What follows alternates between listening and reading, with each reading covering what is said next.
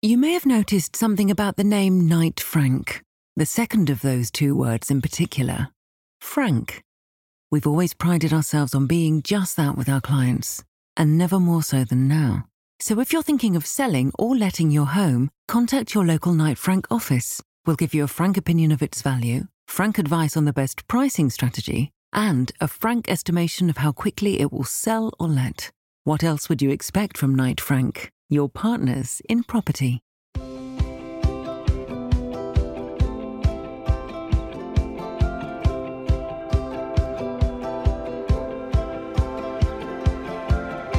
Hello and welcome to At Home With, a podcast on the residential business at Knight Frank. At Home With offers a glimpse inside the lives of some of the world's foremost property experts, their clients, and our partners. And every week, you'll be hearing conversations with interesting people from across the world about how they made it to where they are today, how they found their dream homes, and how we can help you find yours. I'm your host, journalist, and social media executive at Knight Frank, Rebecca Hills. Today, in honour of our 125th anniversary celebrations, I'm joined by Alistair Elliott, our senior partner and group chairman. It was an absolute joy to chat to Alistair, and we had such an interesting conversation about how the global financial crisis impacted him and shaped his response to the COVID 19 pandemic, why confidence hasn't always come naturally to him, and how he very nearly didn't make it onto our graduate scheme. Alistair began his career back in 1983 on our graduate scheme and spent the first 20 years of his career in the office sector, focusing particularly on development and agency before moving into expanding our commercial business. In 2006, Alistair was promoted to head of commercial and subsequently became our senior partner and group chairman in 2013. Beyond Knight Frank, Alistair is a prominent member of the wider property industry. He is a LandAid trustee, a member of the BPF Policy Committee, a regular contributor to advisory committees and member of judging panels, and frequently writes for key property media columns, as well as attending a range of broadcast interviews around the globe. Alistair, it's a pleasure to welcome you onto the podcast. Good afternoon. It's a great pleasure to join you. Brilliant. Thank you so much for being here. We're very excited to have you on. Um, how are things going at the moment? Do you know what I'm doing? I'm doing well. I've just tried to have a few days off uh, at home, which is an odd experience when you're trying to holiday in what has become your workplace. But it's good to have the financial year done and behind us. It's good to see some light at the end of the tunnel in terms of a return to normality. So um, I'm in good spirits. Amazing. And how has, on the topic of the, the past year and kind of needing a bit of time off from it all, how has the past year been for you from both a personal and a professional perspective? That is a very big question. Uh, it would be wrong to say it wasn't a roller coaster year. Um, to go right back to the beginning, just over 12 months ago now, we were contemplating circumstances that none of us had really ever envisaged contemplating, personally or professionally. So to work out what was best for the business at the same time as working out how one's life life was going to be affected personally was a was a big conundrum. But fortunately, with the support of my family at home and with the support of my colleagues at work, you know, we set about our plans, which we may come on to, and we we got to it, and the business responded brilliantly, and then the markets opened, and then they've adjusted, and some closed again, and uh, the, there was excitement to see markets re-engaging and deals still being done, which at one stage we weren't sure whether there would be any volumes to the residential or commercial markets. And we've completed another financial year with a huge amount of credit to every single person in the organisation. It's been completed very positively indeed and beyond any of what our expectations would have been 12 months ago. Mm, no, that's that's such a positive take on it, and I know a lot of people have kind of struggled with the past year of not being able to feel quite right. They've struggled to adapt, or it's just been quite an unsettling time. Have you found that, or have you been able to sort of adjust yourself and take it in your stride a little? Uh, I don't. I don't think I've I've taken it in my stride because one simply didn't know what one was dealing with.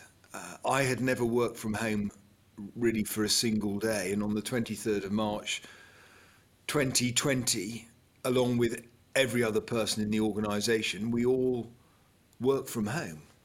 And I found that tough. I found it tough to manage a build a business whilst working from a home office, which I haven't ever really tested. But again, huge credit to everyone in the organisation. First and foremost, our infrastructure worked. So we established we could do our job at home. We then had to get the financial year 2019 2020 completed with everybody working from home, which we did. And again, fortunately, because we'd had 10 or 11 months of normalish trading, we had a really strong financial year, relatively speaking, and we were able to plan the COVID experience accordingly. And we, we were very cautious. Don't, don't get me wrong. I, I hope rightly so. To use the old adage, we planned for the worst and hoped for the best. And we set about all of our management for the 2020-21 financial year as though lockdown was going to be really, really tough on trading volumes and our, that our income was going to be similarly affected.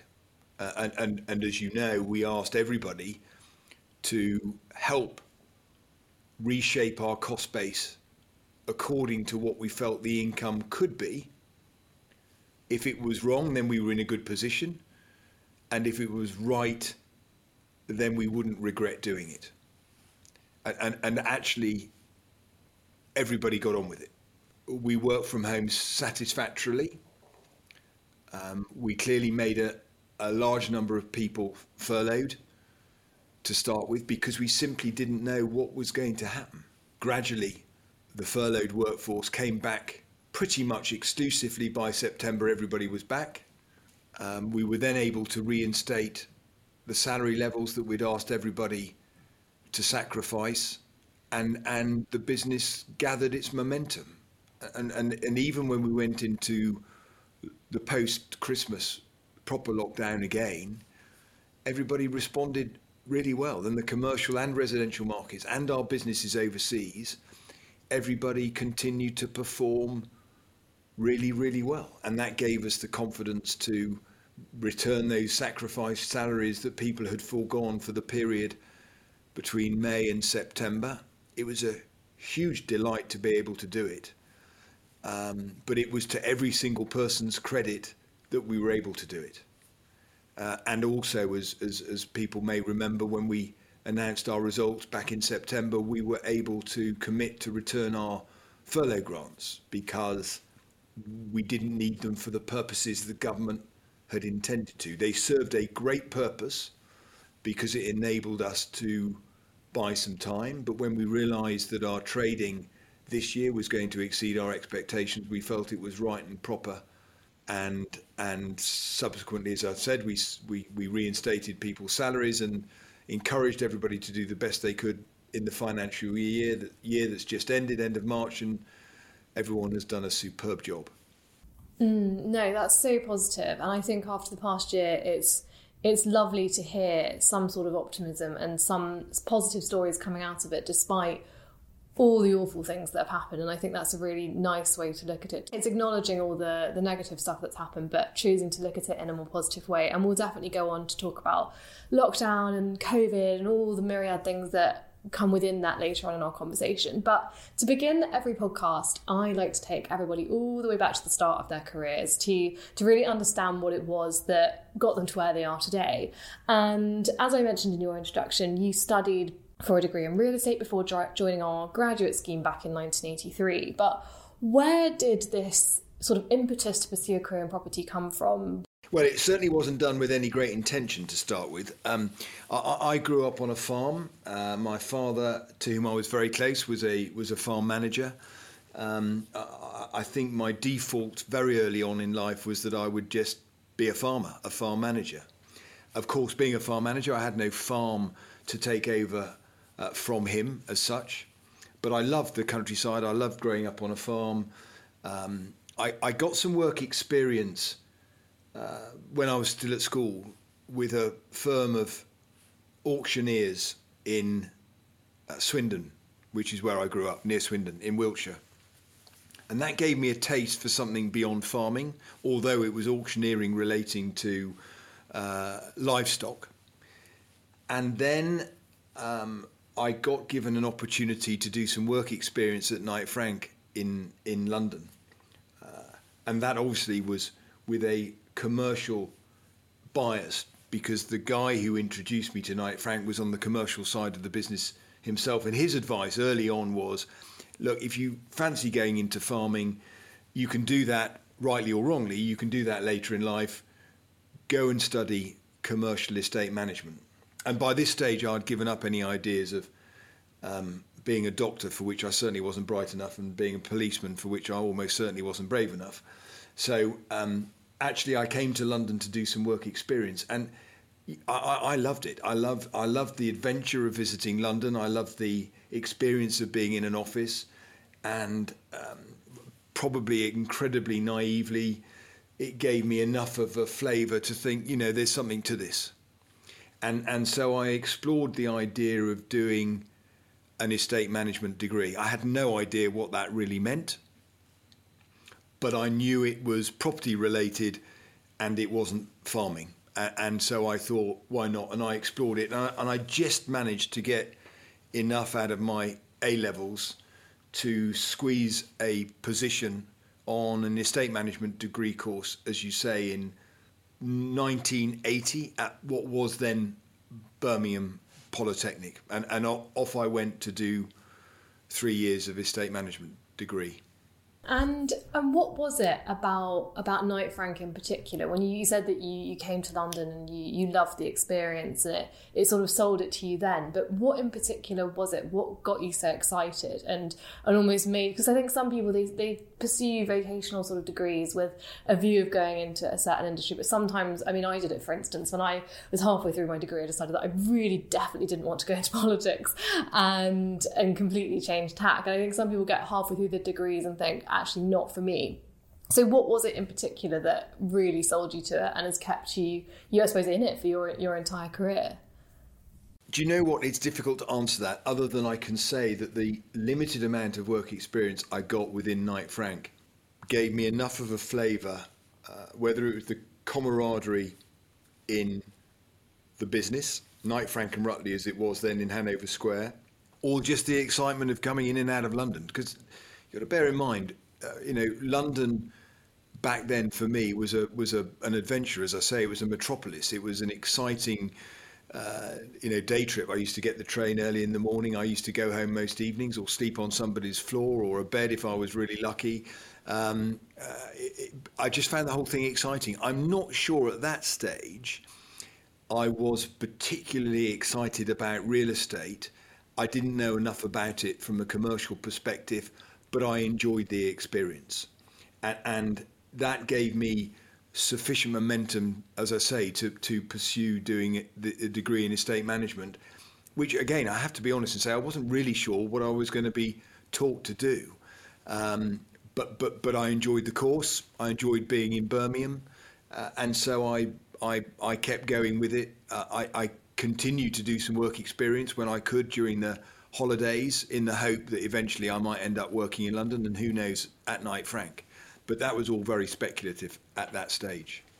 Mm, and I mean, I'm breaking the, the podcast fourth wall a little bit by by asking this question and talking about this. But um, something we've spoken about before in conversation was that you didn't all necessarily get onto our graduate scheme in the most conventional way. And I wondered if you'd mind telling the story of how exactly that you ended up on our graduate scheme eventually. uh, no, no, not at all. Um, it's it's uh, uh, it's a lesson in luck or a lesson how not to do it. I'm not sure which others will judge, but um, so I had done some work experience. Uh, the gentleman who I'm still in touch with to this day, Peter Noest, who introduced me to Knight Frank and was kind enough to give me some work experience. He then left the firm, and um, so his guidance disappeared, and came, time came to pass, and I'd been given the right signals about potentially having a position on the graduate scheme, but don't ask me why, had lost my focus. I like to think I'm a relatively organised person, but on this occasion I messed up big time. And when eventually my brain engaged about applying for work post my degree at Birmingham Polytechnic, it became apparent that I'd missed the slot for applying on the graduate scheme at Knight Frank. Worse than that, but when I made inquiries, it was full. The guy who I'd done some work with, Howard Wollaston, who retired from the partnership not that long ago, said, Look, you're going to have to come down and see the head of the commercial business at the time, a gentleman called Brian Hatcher, uh, and see what he thinks. So, um, rather taken aback, I, I, was left with no choice but, but to get on the train from Birmingham, go down to Hanover Square and, and, and meet Brian Hatcher, who I'd never met before, or not that I could recall. And um, perhaps it will be of, to nobody's surprise that he was, of course, uh, a, a, delightful gentleman who ran the commercial business at the time. And I went into his office. I'll never forget it to this day. And I sat opposite him, and we had a discussion. He said, "I've got, the, you know, the problem is, you know, you you did okay with your work experience, but you've missed a slot on our graduate schemes full." And um, he said, "But having thought about it, what I would be prepared to do is to offer you a job. Graduates who start on the program at the moment are being paid." uh, £5,000 a year. I'm going back to 1983 now. But if you're prepared to start on £4,500 a year, I'll give you a place. Well, I was out of my seat and around the desk shaking his hand before he could complete his sentence because I was so thrilled with the prospect of a job. Of course, with hindsight and wanting to become a negotiator, what I should have done is to suggest 4,750 and see where see where we got to. But I was, as I say, I was so keen to, to, to get a job and be able to ring my parents that any thoughts of negotiations evaporated. Uh, and I was only too pleased to shake Mr. Hatcher, as he would most definitely have been at the time, uh, to shake Mr. Hatcher's hand and accept a position on the graduate scheme in September 1983. And I still remember the perfect pleasure I had in ringing my parents on the train from London back up to Birmingham to confirm, subject to confirmation in writing, I had managed to get a position on the Knight Frank and Rutley, as it was then, graduate programme in September 1983.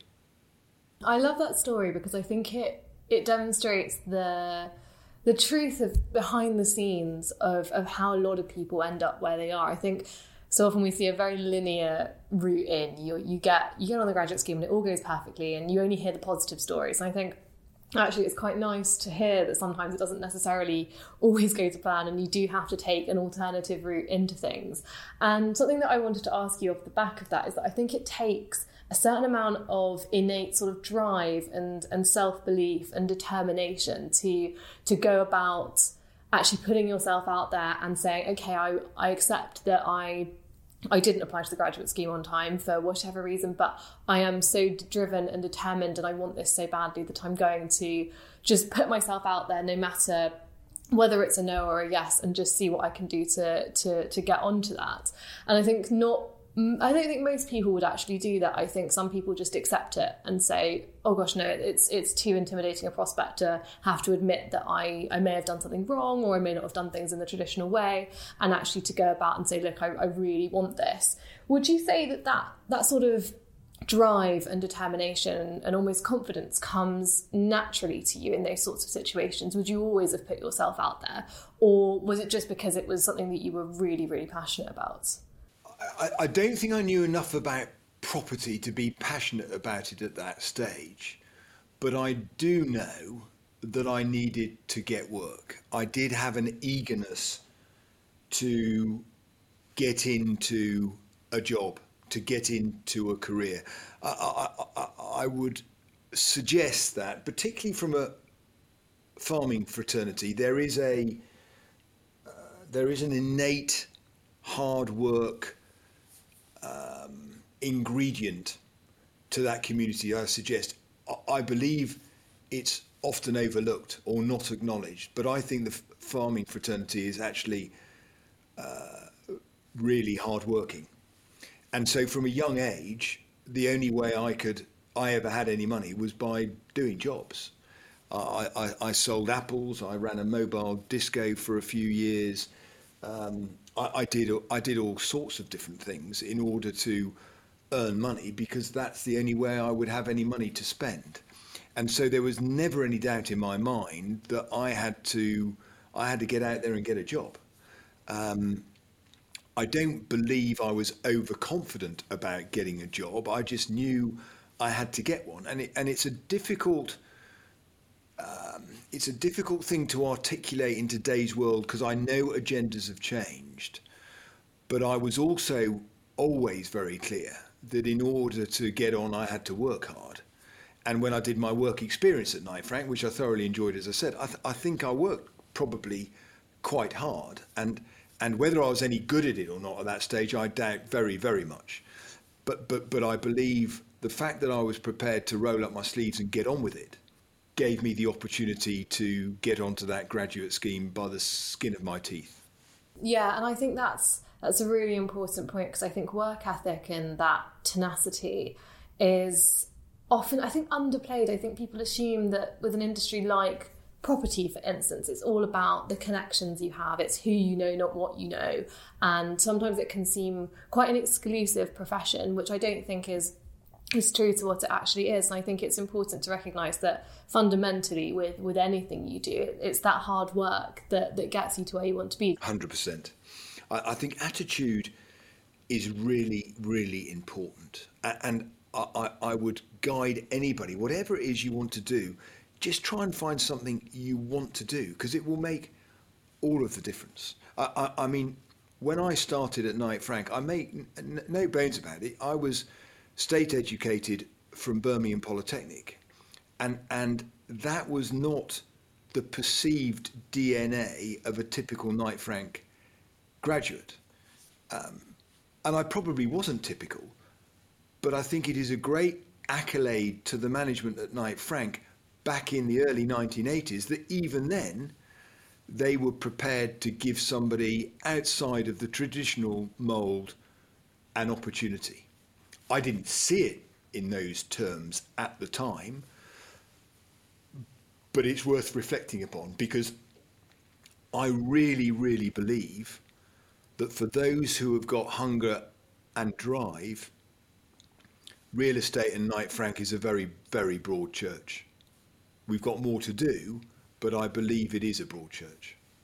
Mm, no, absolutely. And something that I'm always really interested to ask people who have reached certain heights in their career, be that uh, middle management or be that even further above and getting getting all the way to the top, is what sort of characteristics you feel that you needed to get to that stage? I suppose what I'm trying to ask is whether you feel like you are naturally suited to positions of authority, whether you've always felt comfortable in sort of management roles. Because I think some people they don't. They feel uncomfortable having to to sort of delegate and, and do public speaking and all the different things that come into that into those sorts of roles. So have you always felt comfortable in in roles such as the one that you're in now or, or any other sort of management roles throughout your career? Or is that something that you've had to to work on to develop those skills to sit comfortably within positions of management and leadership? Very good question. Um, let's start from the beginning. Um, there was absolutely no comprehension in my mind when I started on the grad scheme in 1983 that one day I might have a management job, let alone a senior management job. So um, I, I didn't have any concept of promotions, partnership structure, uh, management in those early days. And, and I don't anticipate many people would have. But I did have drive and I pushed on. And whenever I was presented with another opportunity, if I felt I wanted to give it a go, I did everything I could to do it. And I would say to anybody now, whatever you want to do, and, and let's say it's in real estate, do it and do it with the best of your ability. I, I don't see any other, any other option. You know, why would you only do something half-heartedly? And if you do it to the best of your ability, then the opportunities that present themselves may well surprise you. They certainly surprised me. But then you've got to want to do them. So, so I, I wouldn't do this job unless I wanted to do it. I wouldn't have run the commercial business unless I wanted to do it. I think somebody who ends up being forced into a role, whatever role that is, early in your career, middle of your career, later in your career, if, unless you want to do it, you're probably not going to do a good job. So you know what? Don't bother. But I make no bones about the fact, whilst I've learnt a huge amount every step of the way, and I'm still learning, you've got to you've got to want to do it, and and the more you take on, the harder it is, and you're learning all the time.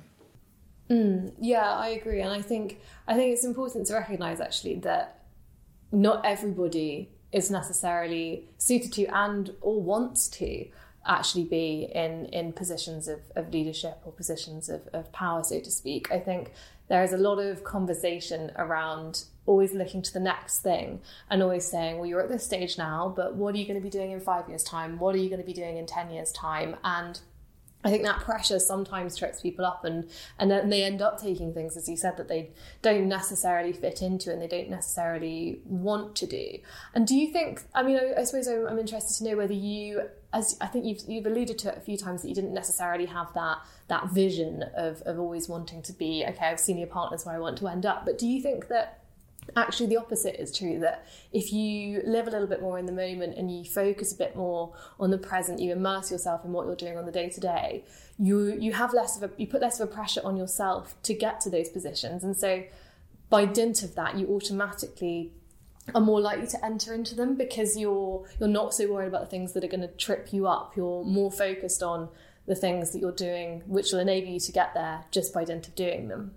Yes look i i, I don't think there is anything wrong with anyone saying, you know what, in five or 10 years' time, I would quite like to still be doing what I'm doing today because I love it. But I do think they should always strive to be better because I believe everybody can be better. If you, if you learn every day from your job or whatever it is you choose to do, you'll get better at it. So the one thing I would encourage people to think about, I, I certainly don't think there is any problem saying, I really want to keep doing what I'm doing for the next five, 10, or 15 years. You know, I was an office agent for 20 plus years and I loved it. But I certainly wanted to learn every year and be better as a consequence.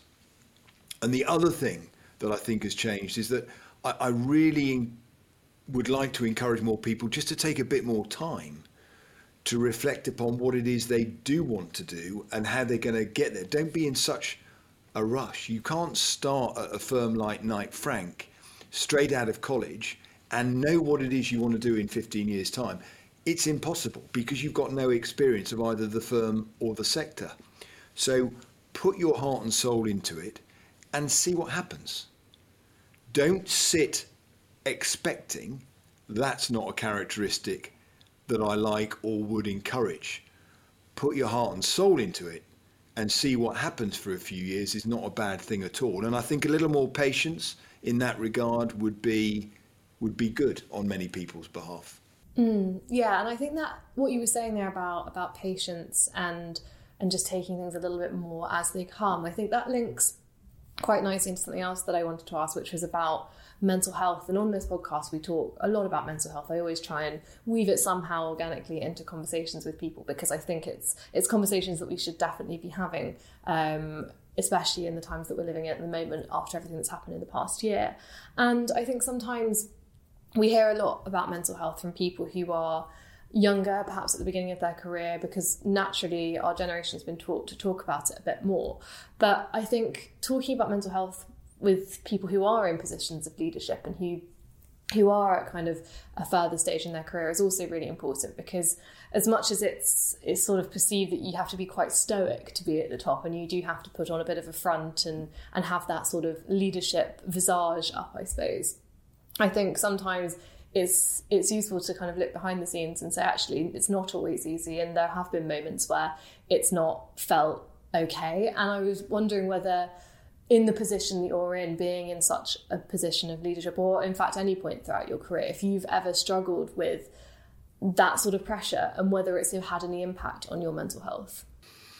Look, the first thing to say is that I am acutely aware that everybody is different. Everybody responds to the circumstances around them uh, differently, and there is a there is a great deal for us to learn about the individual experiences that everyone has, whether it is in their private life or their work life or a combination of the two, and and it is incredibly important to the group executive board at Knight Frank and myself that we are engaged with the mental he- health issues of the moment and the well-being of everyone that works within our partnership. And I'm sure we've got more to learn. Whilst I've never suffered myself knowingly from any mental health issues, like like everybody in the firm, if you're not affected directly, you're certainly affected indirectly.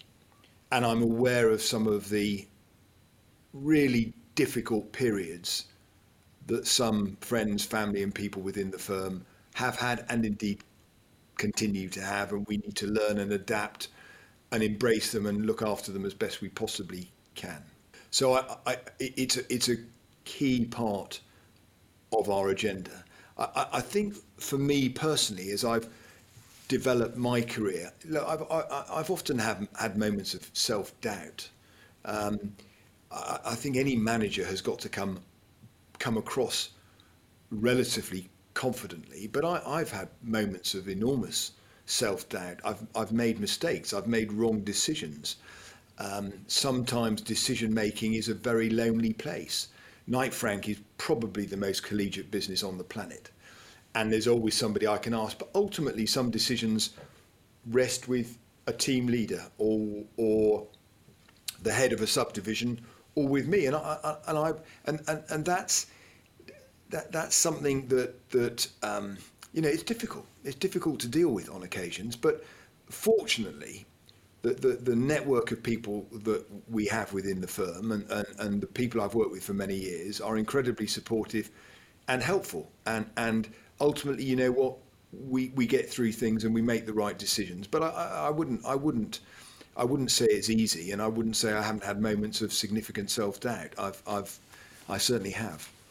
Mm, no, thank you for being so so open and vulnerable about that. Because I think while it's it's important also to recognise that you may not have suffered in a traditional way with mental health, I think it's really valuable for people to hear that it's not always been easy and that you do have those those moments of self doubt. So thank you for for opening up about that. And to to bring us on to something a little bit more property related, um, I wondered if when you look back on your career and I know this is a is a very broad question, and it's almost impossible to pick one moment in particular that, that stands out. But when you do look back on your career, is there a particular transaction or client experience or moment that really stands out, and you think that was that was incredible, and I'm going to remember that forever? Uh, possibly as a consequence of being here so long, there is not one. I'm afraid. I, I would love to say there is one, but there are two or three um, which stand out in my mind. And if I can work backwards, you know, the, the, the highlight of my career has to be being given the opportunity uh, uh, of being the senior partner of Knight Frank. It, it was regarded by me as being an enormous privilege in 2013, and and it is an enormous privilege still for me today. I don't take it for granted. I give it everything I possibly can. Uh, as I say, certainly not always uh, the right outcomes, but the best I can possibly give. And, and, and then sequentially, if you like, being appointed head of commercial division was a great boost, a great moment. I, I, I, I cherished it. Little did I know that I was taking it on a year before the global financial crisis, but perhaps that's for later. Um, in terms of deals, there are always two or three things that are highlights in my mind. Um, I led the team that got appointed to sell the Battersea Power Station uh, site back in 2011, 2012. I hasten to add, I didn't go on and do the hard work, which was to develop the transaction, but I did, I did lead the team, which was a very proud moment for me because it was an acknowledgement by our clients that we had the capabilities globally and across sectors to deliver a solution, which indeed we followed up by doing.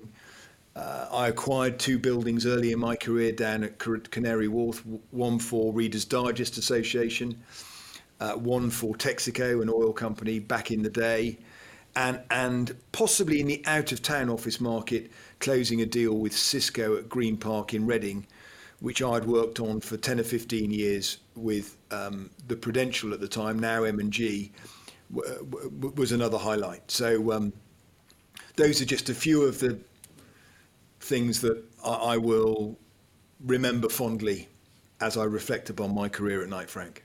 Mm, no, those are some amazing experiences and amazing stories. And if we had the time, I'd love to dig into all of them and find out more. But I, I was really interested in the sort of aside comment you made about about taking over the commercial business, becoming the head of commercial. Um, at the onset of the global financial crisis, and a few people have spoken on this podcast about the impact that, that the sort of 2008 recession had on them both personally and professionally. But I wonder what impact did it have on on you, especially at a time when you were taking on such a seismic role within the commercial property industry? I, I can remember remember it very very distinctly because when I took over the commercial business, it was doing really really well, and the markets were strong, as indeed they were residentially. But my focus at that time was the commercial business, and in a relatively short period of time, I can remember thinking, this is great and, and, and, and not too difficult. Little did I know. There was talk of the American subprime crisis, um, which I thought would have absolutely no ramifications on the UK market. Little, little did I know that months later, uh, we were in the middle of the biggest financial crisis that had been experienced in my lifetime. Possibly the biggest one post war that the firm had had to go through. And of course, we all learnt because, again, a bit like the pandemic in the last 12 months, we didn't actually know what the consequences were. For me, the lesson in life was that, that you know, businesses can't be taken for granted. You cannot assume things are going to go on and on as they are. So you've got to be prepared. You've got to be agile. The f- underpinning platform of the business has got to be in good shape. You need a great team around you. And a combination of those ingredients enable you to take a step back, look at the circumstances around you, liaise with your colleagues, and then do the best you possibly can. Knowing, unfortunately, that you will make some decisions which you either regret or are wrong. But if it's a consequence of all of your actions, you can look back and think that upon reflection, the majority have been the right ones, then I think any person, any manager, any team can say, you know what? In the circumstances, we did a good job.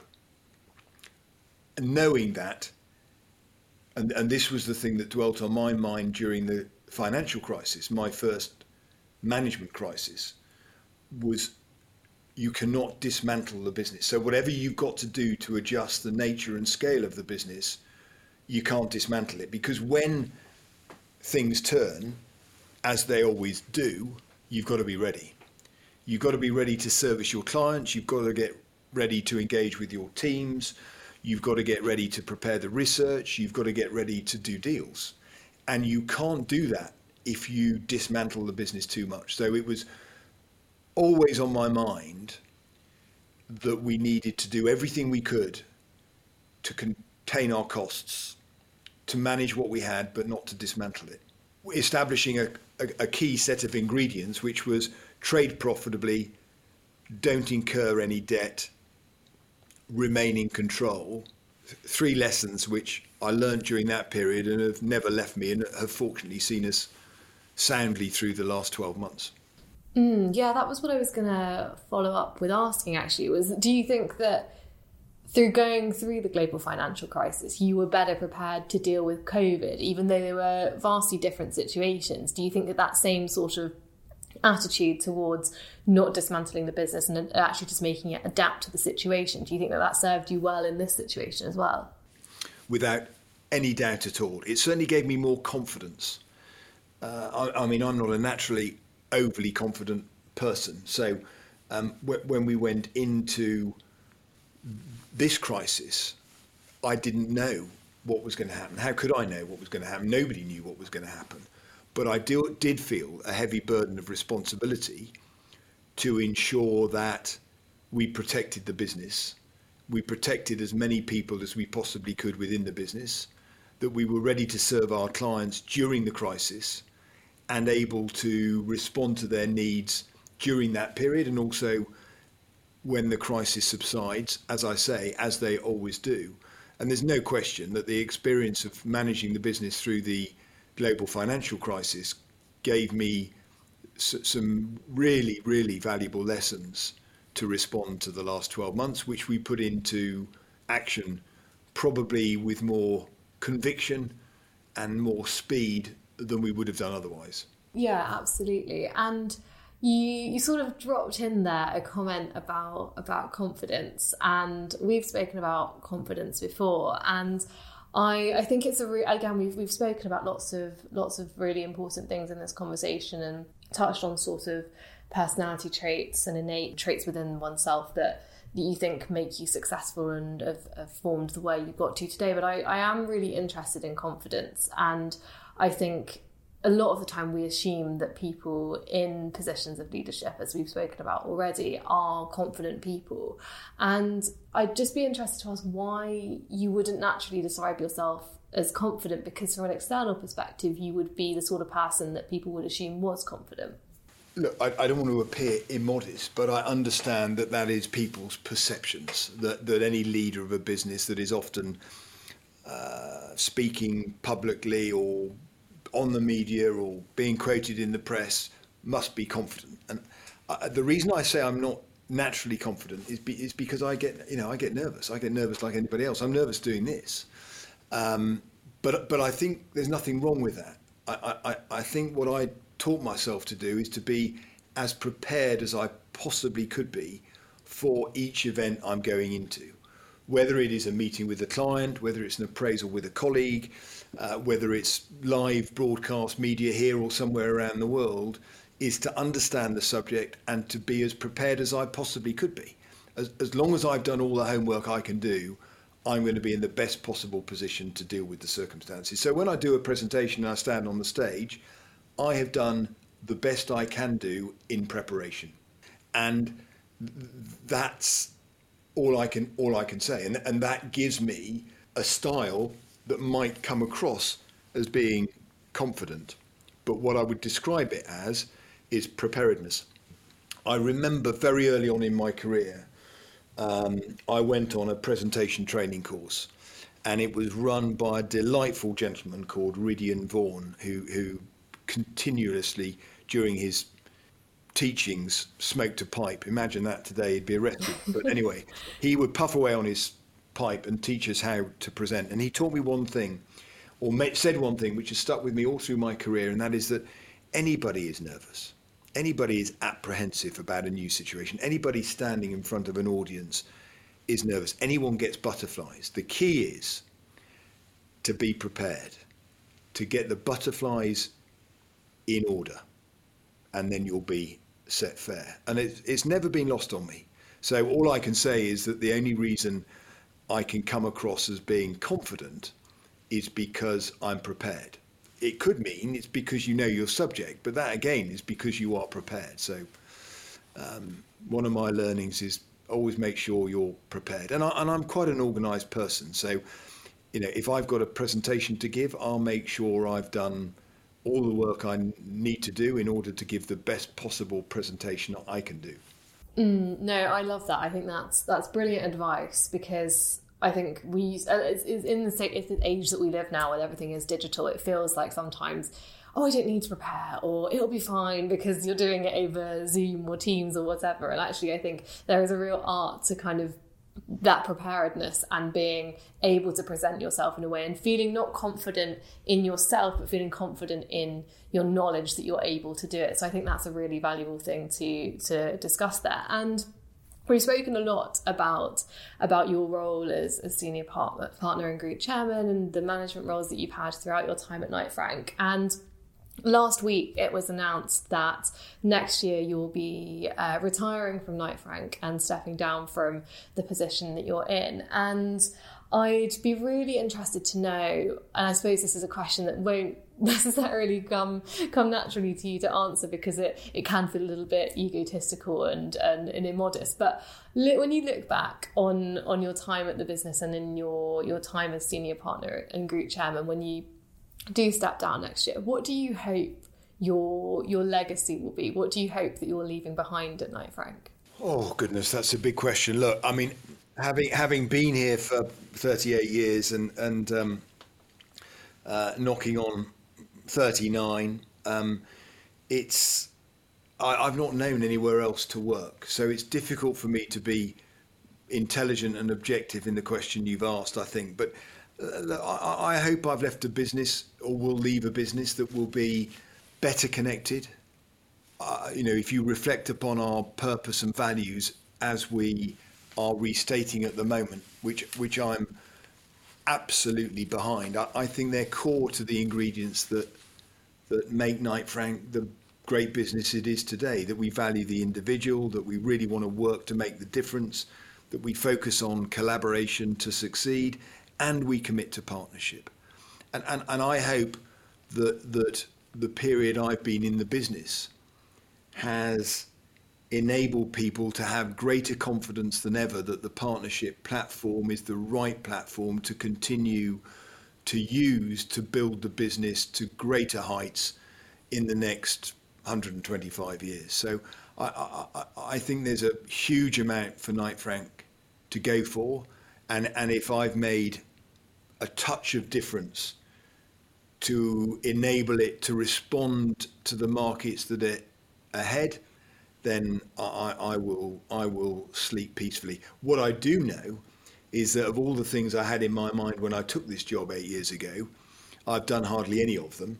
So so there's a great deal for my successor to do, and indeed for my last 12 months, which I'm just starting, I'm going to have a very busy time. So I, I, think I hope above all else that the, the people in the business believe in the partnership, see its value and are supportive of keeping that structure uh, going forward. Mm, no, I think that's that's a brilliant legacy to leave behind, and I think yeah, it sounds like it'll be a manic but very exciting twelve months to come as well. And you spoke there about uh, our 120th year and the fact that we've restated our values, purposes, and and behaviours when we look forward to the next 125 years. And so, for anybody who is listening to this podcast and is aware of the fact of our of our 125th anniversary, but doesn't know sort of what we're talking about when we discuss values and purposes and behaviours, would you be able to describe a little bit about what these are? So, led by a whole raft of people around the business and working with a couple of external agencies, not least of all a firm called Wiser, who have helped us recently with our early careers, uh, we concluded it was time to coincide with our 125th anniversary and to set out our stall for the future, to, to re-explore and restate our purpose. Uh, uh and we concluded that our purpose is to be committed to working responsibly uh, in partnership to enhance people's lives and environments, because that's what we do. For, for the people that work with us and for our clients, we do. We want to make a difference because what we deal with are their homes and their workplaces and where they go on holiday. And, and the, the really exciting thing about real estate today is that it touches everybody in whatever they do every single day.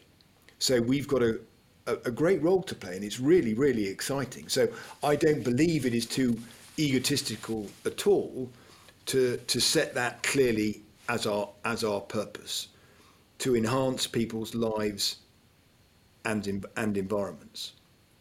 And with, it, with regard to our values specifically, to value the individual, to, to, to make the difference, to collaborate to succeed, and to commit to partnership, uh, I, I think are four incredibly relevant and plausible ingredients that we can leverage, but really represent what we are and what we need to be better at going forward.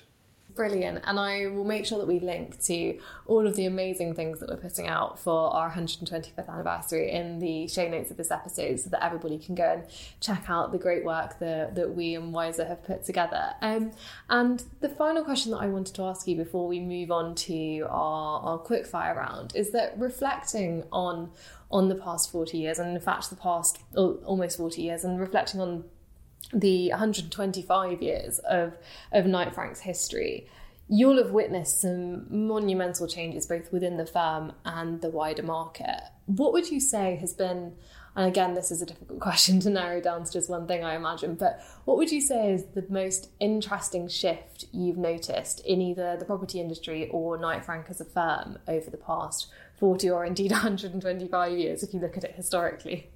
Well, I, I, I, two different things, two different answers, if I may. One, one in respect of the industry. I think the industry is much more dynamic, much more exciting than when I started, and I, I can only t- speak for the period since 1983, really. But you know, when I started, it was commercial was offices, shops, industrial, and then there was a gap, and it was residential. Now, it is all intertwined. It is inextricably linked whether it's our private wealth clients who want to buy beautiful homes around the world, but they also want to invest in commercial real estate, or whether it's our development clients who want to get the best value for land, which means very often a mixed use development, as opposed to 40 years ago when they just wanted to build an office building or a shopping centre. And now you've got student property, you've got hospitals, you've got healthcare, you've got pubs, you've got hotels. It has all merged into a real estate offering which offers so much more depth and breadth, which I think is an incredibly exciting prospect for anybody entering real estate now. So I am asked on occasions, would I recommend somebody to go into real estate? Well, if I would have done it in 1983, I would do it fivefold now because I think there is so much more depth and breadth to a career in real estate, and there is so much more opportunity in 2021 going forward than there was in in 1983 and I thought there was a lot to go for in 1983 so for those people who are hesitant about real estate don't be. I think within within the firm we've now got a proper global community. So we've got a global platform that we can be really proud of and confident about. Not arrogant, but confident about. We have proven over the last 10 or 15 years that when we galvanize our resources together, we can win any job on the planet and exceed our clients' expectations. And I, and I think that's an incredible thing for the business to have achieved. It doesn't mean to say we're all things to all people, it doesn't mean to say we'll win ev- every job.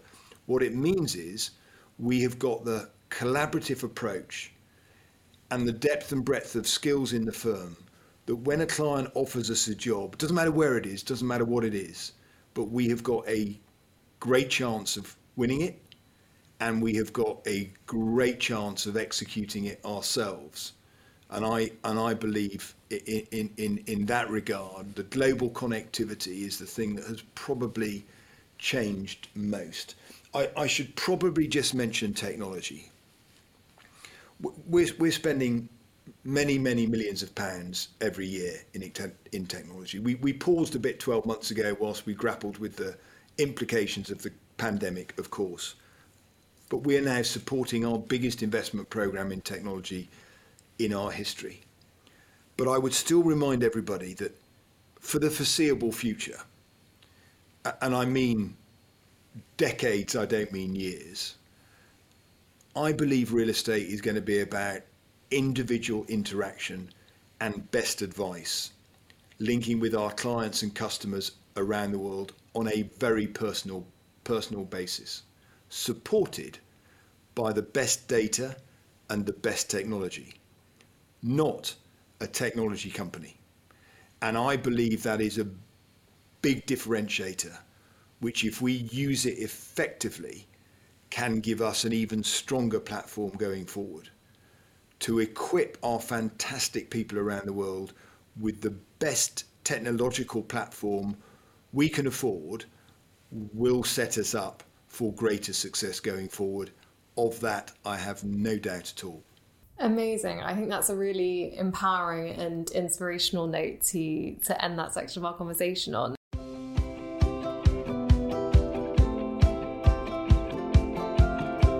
And so, to begin to wrap up every podcast, we do a quick fire round. And the first question of which is city or country? City. Classic or contemporary? Classic. Penthouse or townhouse? Townhouse. Call or email? Call. Baker Street or working from home? Baker Street. Instagram or LinkedIn? LinkedIn. And finally, offices or farms? Offices.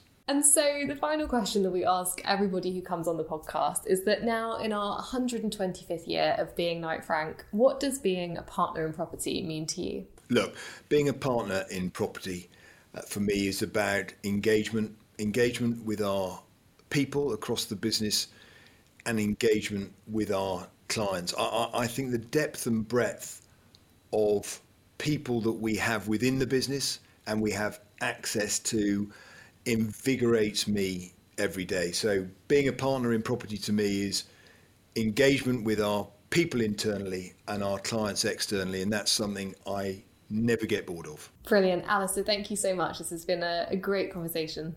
Thank you very much indeed. I've thoroughly enjoyed it.